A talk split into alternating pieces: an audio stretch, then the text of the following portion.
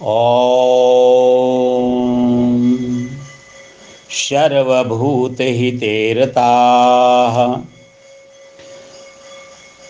ब्रह्मानन्दं परमसुखदं केवलं ज्ञानमूर्तिं द्वन्द्वातीतं गगनसदृशं तत्त्वमस्यादिलक्ष्यम् एकं नित्यं विमलमचलं सर्वधी साक्षिभूतं भावातीतं त्रिगुणरहितं सद्गुरुं तं नमामि। वसुदेवसुतं देवं कंसचारुणमर्दनं। देवकी परमानन्दं कृष्णं वंदे जगद्गुरुम्। श्रीमद्भगवद्गीता, अध्याय नौ, श्लोक दो राज विद्या रहस्य योग। राज विद्या राजगुह्यम पवित्रम इदम उत्तमम। राज विद्या राजगुह्यम पवित्रम इदमत्तमम प्रत्यक्षावगमम धर्मम सुमुख सुसुखम कर्तुम मद्वयम राज विद्या राजगुह्यम पवित्रम इदम उत्तमम। प्रत्यक्षावगमम धर्मम। सुसुखम कर्तुम अभयम यह ज्ञान राजविद्या परम पवित्र गुप्त पवित्र उत्तम, प्रत्यक्ष, फल देने वाला, धर्मयुक्त करने में यति सरल तथा अविनाशी है। गीता के इस नवे अध्याय में जिस ज्ञान का दिग्दर्शन कराया गया है भगवान श्री कृष्ण के द्वारा, उसकी विशेषताएँ हैं राज विद्या पहला क्या है? राज विद्या विद्या सब गुणों की खान है। महाभारत में अनेक प्रकार की विद्याओं का वर्णन है। शिक्षा, कल्प, व्याकरण, निरुक्त, ज्योतिष, छंद, ऋग्वेद, यजुर्वेद, सामवेद अथर्वेद, धनुर्वेद, आयुर्वेद, गंधर्ववेद, अर्थशास्त्र, मीमांसा, न्याय, धर्म पुराण आदि अनेकों अनेकों, अनेक विद्याएँ हैं। भूगोल, खगोल, भौतिक, आध्यात्मिक, सारी, शरीर और मन संबंधी विद्याएँ भी प्रसिद्ध हैं। मनुष्य के जीवन का सर्वतोन्मुखी विकास करना विद्या का ध्येय है। विद्या से पुरुष और प्रकृति का विराट दर्शन तथा व्यवहारिक ज्ञान प्राप्त होता है। विद्या का बल सर्वश्रेष्ठ है। विद्या के बिना मनुष्य और पशु में कोई अंतर नहीं रहता। विद्या मनुष्य की चिरजीवन संगनी है। किसी भी परिस्थिति में एक बार हाथ पढ़कर वह साथ नहीं छोड़ती। बिना संपूर्ण ज्ञान की विद्या संपूर्ण ज्ञान की माता है।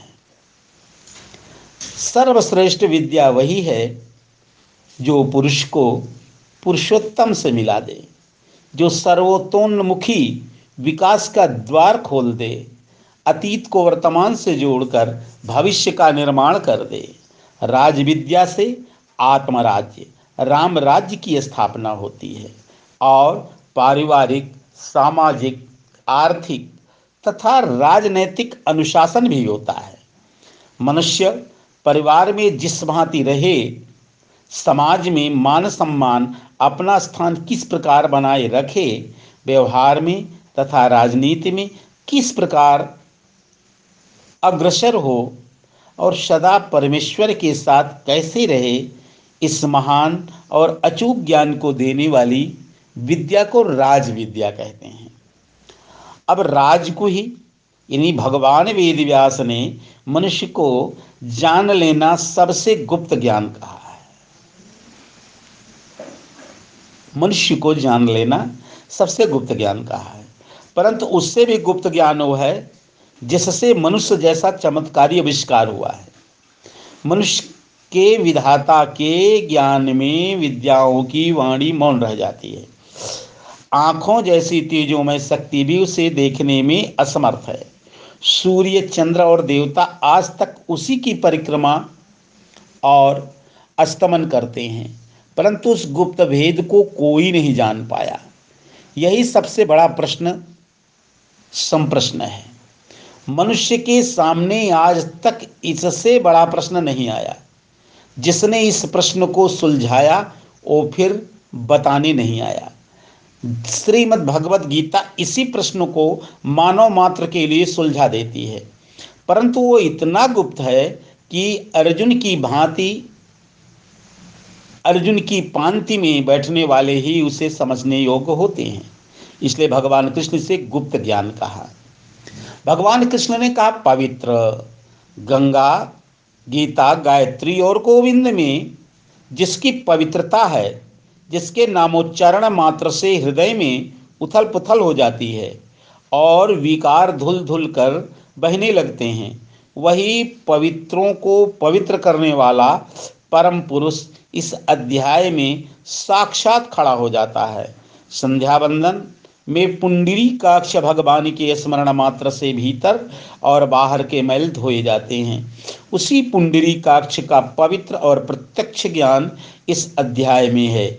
यह ज्ञान पतित को भी पावन करने वाला है। भगवान कृष्ण कहते हैं, उत्तम। ज्ञान और परमेश्वर की चर्चा सभी सभी उत्तम हैं। उसमें अच्छे बुरे का प्रश्न ही नहीं होना चाहिए। गीता का प्रत्येक अध्याय और श्लोक ज्ञान की अखंड धारा बहाता है।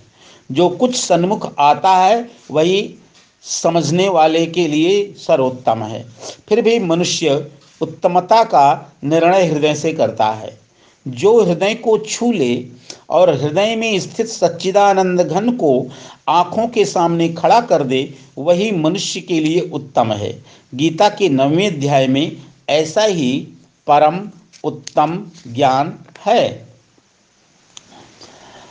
पांचवी बात कहते हैं, प्रत्यक्ष फल देने वाला। सुनी हुई बात असत्य हो सकती है, देखी हुई भी असत्य हो सकती है।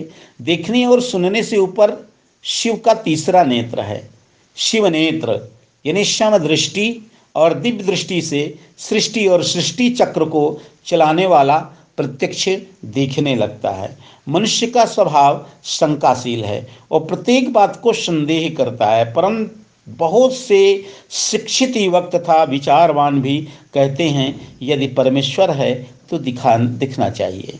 जो नहीं दिखता उसे हम क्यों माने? गीता का नवा अध्याय उठते बैठते डोलते बोलते परमेश्वर का प्रत्यक्ष दर्शन कराता है। मनुष्य नहीं चाहता कि वो कर्म करे और फल न चाहे। वो जितना करता है, उससे भी अधिक चाहता है। गीता का यह ज्ञान प्रत्यक्ष फल देने वाला है। मनुष्य जितना करता है, उससे सहस्त्र गुना फल देने के लिए श्री कृष्ण दोनों हाथों से इस अध्याय में अपनी कृपा बिखेर रहे हैं। भगवान कृष्ण ने कहा, छठी बात, धर्मयुक्त। धर्म का प्रत्यक्ष फल परमेश्वर में जीवन है। धर्म करते करते यदि दुख, रोग, राग, द्वेष, क्लेश आदि विकार पीछा ना छोड़े तो कहीं ना कहीं छिंद्र होता है, जिसमें सब किया कराया समझ आता है। अथवा धर्म के मिश्रित मार्ग से ही साधक अनभिज्ञ रहता है, अथवा धर, वह धर्म के मार्ग पर दंभ करता है। धर्म क्या है? इसका आचरण कैसे किया जाए? इसका फल क्या है? इसका स्पष्ट और निर्णय वर्णन गीता के इस अध्याय में है। करने में सरल संसार में परमेश्वर को पाने के अनेकों रास्ते हैं। ज्ञानी जन अनेक प्रकार से उनकी चर्चा करते हैं। जिस रास्ते पर मार्ग पर परमेश्वर मिल जाए, वही श्रेष्ठ। प्रेम भक्ति में निमग्न गोपियाँ भी गोरस, वेचन। तो गोपियाँ भी क्या है? गोरस बेचन हरिमिलन, एक ग्रंथ दो काज, यानी एक पंथ कोच काज। गोरस बेचन हरमिलन एक पंथ दो काज। कहती हुई दूध बेचते परमेश्वर को पा लेती हैं। ब्रह्म का निरूपण ज्ञानी पुरुष ऐसे कठिन शब्दों में और दुर्लभ बताकर करते हैं कि मनुष्य उसके चरणों में माथा रगड़ रगड़ कर भी परमेश्वर की एक झलक नहीं देख पाता। गीता ऐसे परम गुप्त दुष्प्राप्य ब्रह्म को सुख और सरलता से पाने का ज्ञान देती है। भगवान कृष्ण कहते हैं अव्यय ज्ञान वो है जो एक बार हाथ आकर न जाए, और परमेश्वर वो है जिसके ध्यान मात्र से मनुष्य विकारों से छूट जाए। ज्ञान की आँख से परमेश्वर का अध्याय अव्यय स्वरूप देखा जाता है। परमेश्वर की शक्ति दिन रात अनंत कार्य करते रहने पर भी व्यय नहीं होती। मनुष्य जितना उस अव्यय ब्रह्म की ओर जाता है, उतना ही अधिक दिव्य शक्ति पाता है। पुरुष को पुरुषोत्तम तक पहुँचाने वाली गीता की मधुर वाणी भगवान श्री कृष्ण की है और जो कहते हैं हरिओम हरिओम हरिओम हरि ओम।